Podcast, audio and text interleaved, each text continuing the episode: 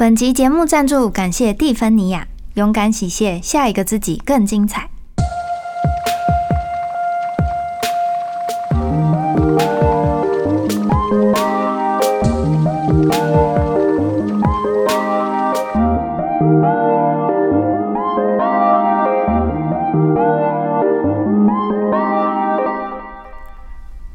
大家好，欢迎收听今天的宇宙小姐，我是 P P。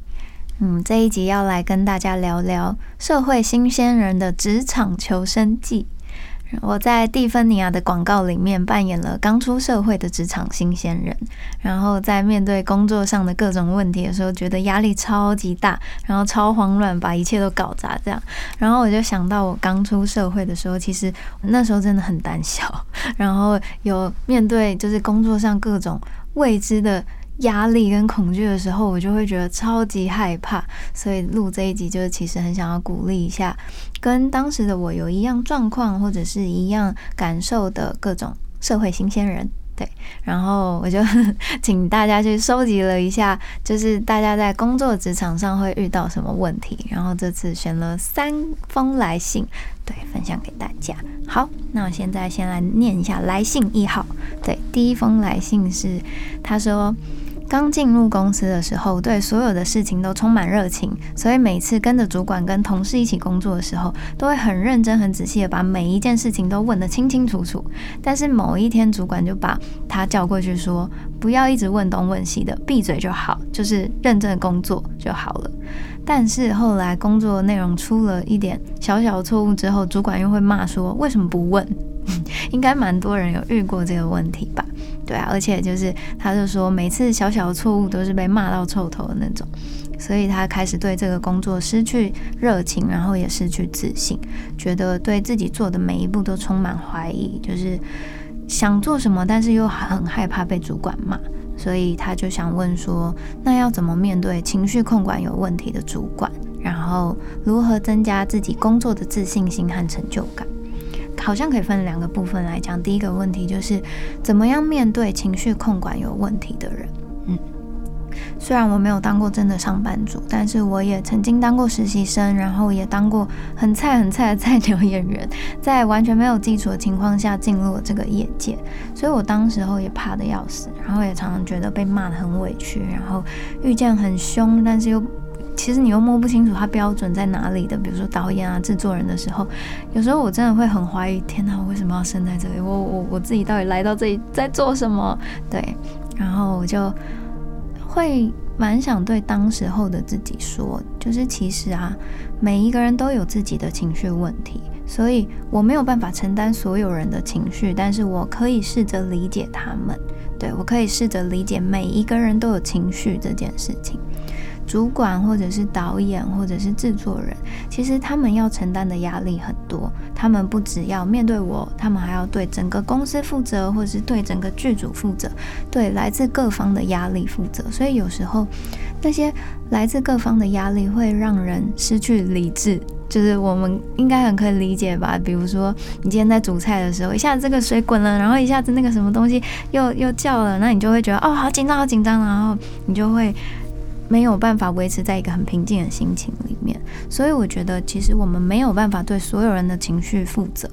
对，但是如果我们已经确认自己在每一个当下都尽力做到最好的话，那我们就不用把一切的分数都交给对方去打，因为他没有办法管理好自己的情绪是他的问题。那虽然跟一个有情绪问题的人一起工作会很累，但是如果我们自己的自信心和勇气有足够的稳固的时候，我们其实就不会轻易被影响到，对吧？那我们要怎么样才能够有足够的信心呢？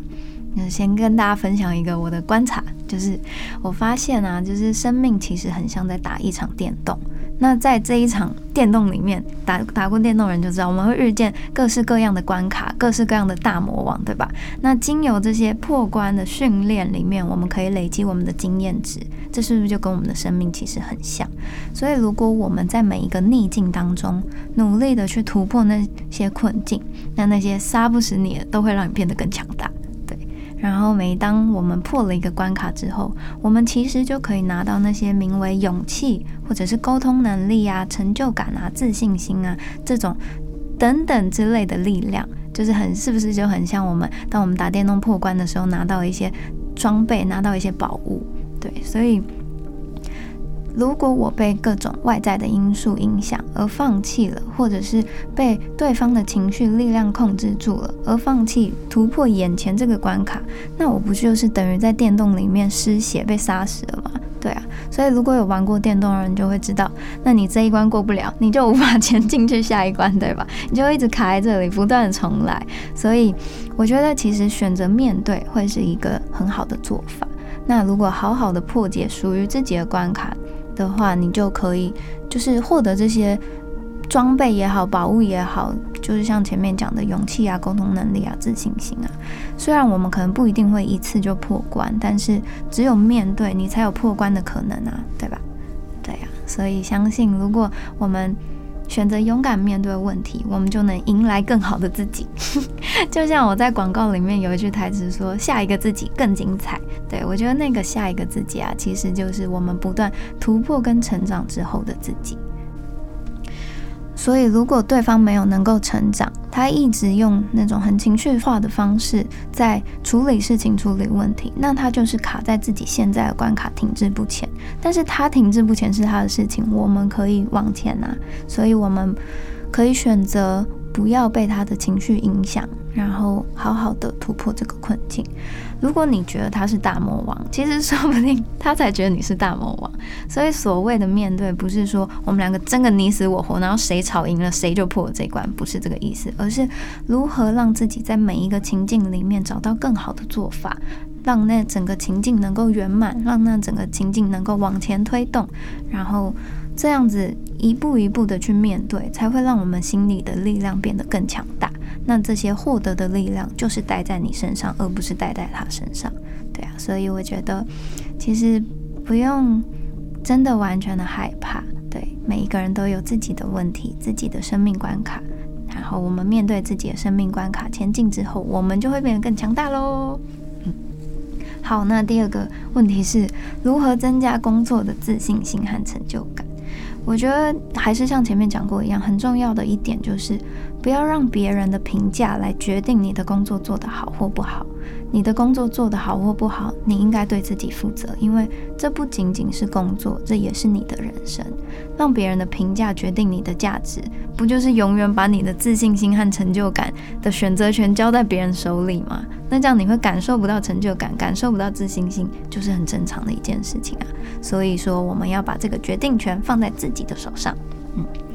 当你全力以赴的时候，即使没有达到别人眼中的分数，那你也要知道今天的你已经尽力了，已经比起昨天的自己更加成长了。这个时候就要常常记得鼓励这个很努力的自己。像我前几天去试了一个镜，然后在那个当下我真的觉得我已经尽了我的全力，然后我玩得超开心。因为在现场的时候有时候可能会有一些嗯，他们没有事先讲要做的事情，然后我也只能在这个当下努力用我最好觉得最好的方式去把它表现出来。后来我玩得超开心，所以我回去的时候我就在心里告诉自己说，我觉得我今天真的表现得很棒，即使最后我没有选上了，我还是觉得我自己今天超棒。对，最后果然我没有选上，但是就是有有一点点觉得可惜之余，我其实想回想那一天自己的表现，我还是会觉得对，可是我已经尽力做到最好了。对啊，所以我们不一定要去完成别人的期待才允许自己有成就感，我们可以感谢他们对我们有所期待，然后也感谢自己已经尽了最大的努力。但如果这个时候你还是觉得自己可以再做得更好一点，那很好啊，就是我们可以再回去调整自己的工作模式，我们可以再回去努力精进自己的工作状态。对，让自己处在一个有弹性的状态里面，而不是用别人的标准来评判自己，这样我们就可以拿回自己对自己成就感的主导权，然后你也才可以变得更稳固，更有信心。那接下来要讲第二封来信。第二封来信呢，他说老板半夜或假日临时一直丢东西要我们加班，明明事情就没有很急到马上要完成的那种，但是又不知道怎么拒绝老板的要求，就只好忍气吞声，一直委屈自己，然后长久下来真的觉得会得内伤，但是又不知道应该要怎么解决。对我自己也是也是属于那种很内伤的体质，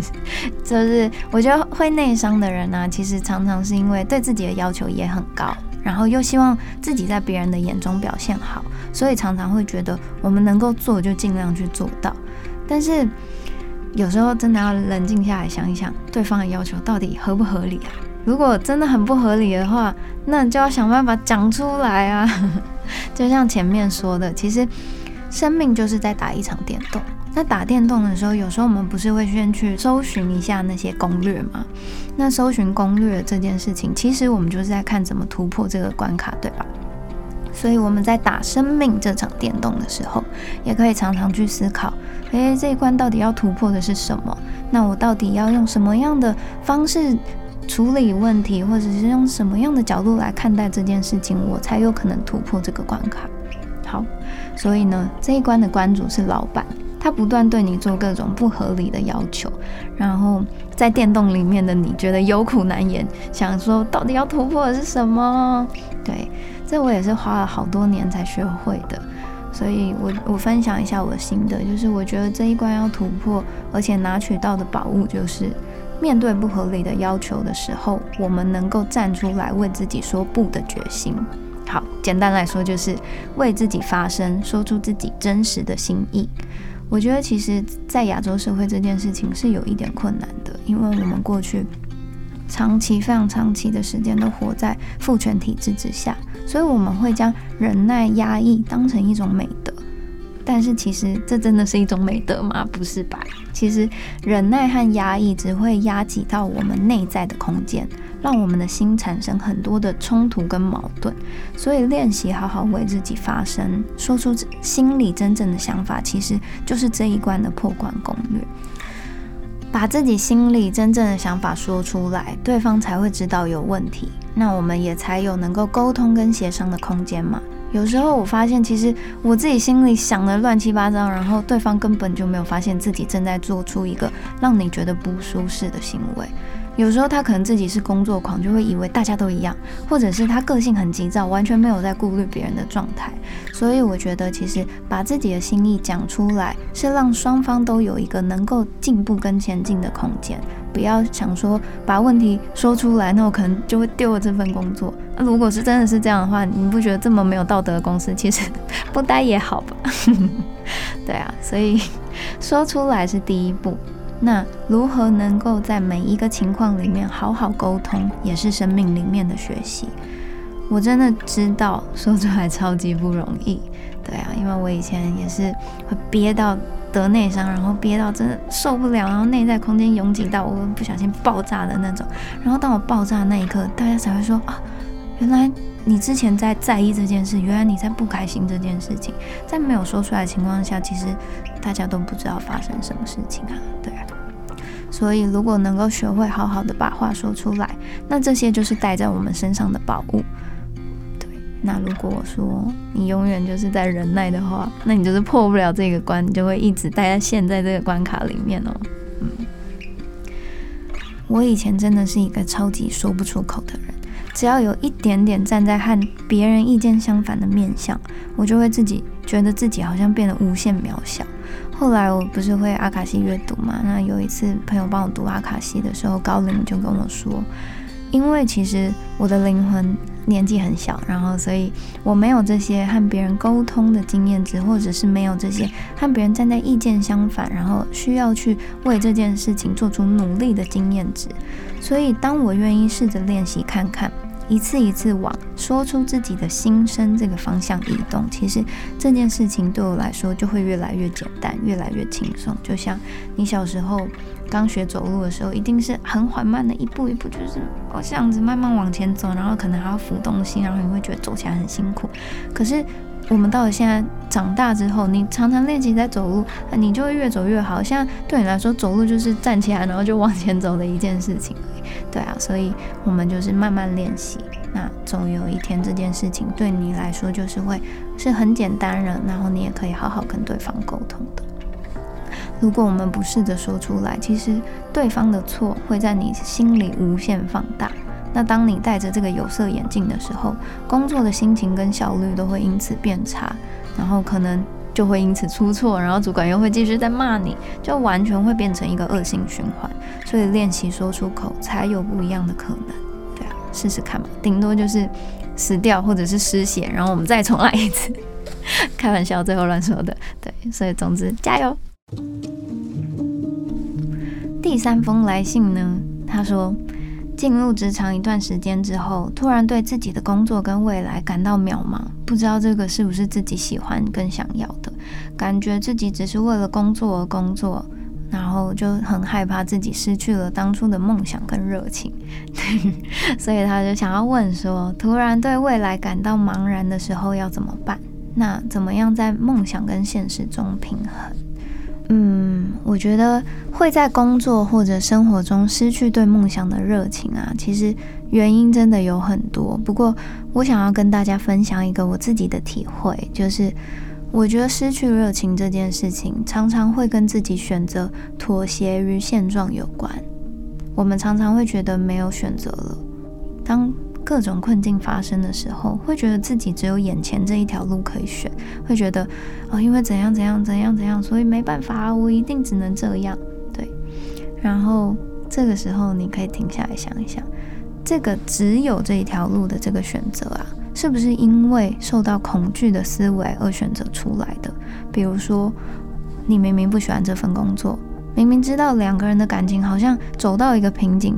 再怎么样也只是会发生冲突了，可是我们可能就会因为害怕找不到下一份工作，怕之后没有办法赚到足够多的钱，或者是怕再也找不到一个自己这么爱或这么爱自己的人，所以选择妥协于现状。那我并不是要大家逃避面对问题，而是如果你选择好好面对之后，却仍然发现那些不喜欢还是存在，那这个时候就是我们考虑离开的时候了。因为恐惧而做的选择，其实就会产生恐惧的结果，那你做了妥协的选择，就会产生妥协的结果。所以如果想要改变这个困境，其实我们就要试着去突破这些状态，去做出突破的选择，做出快乐的选择，做自由的选择。也许一开始会对未知的情况害怕，所以不敢做出新的选择，可是你要想一想，未知里面其实也包含了未知的快乐啊，未知的惊喜啊，在未知里面其实一切都充满可能性，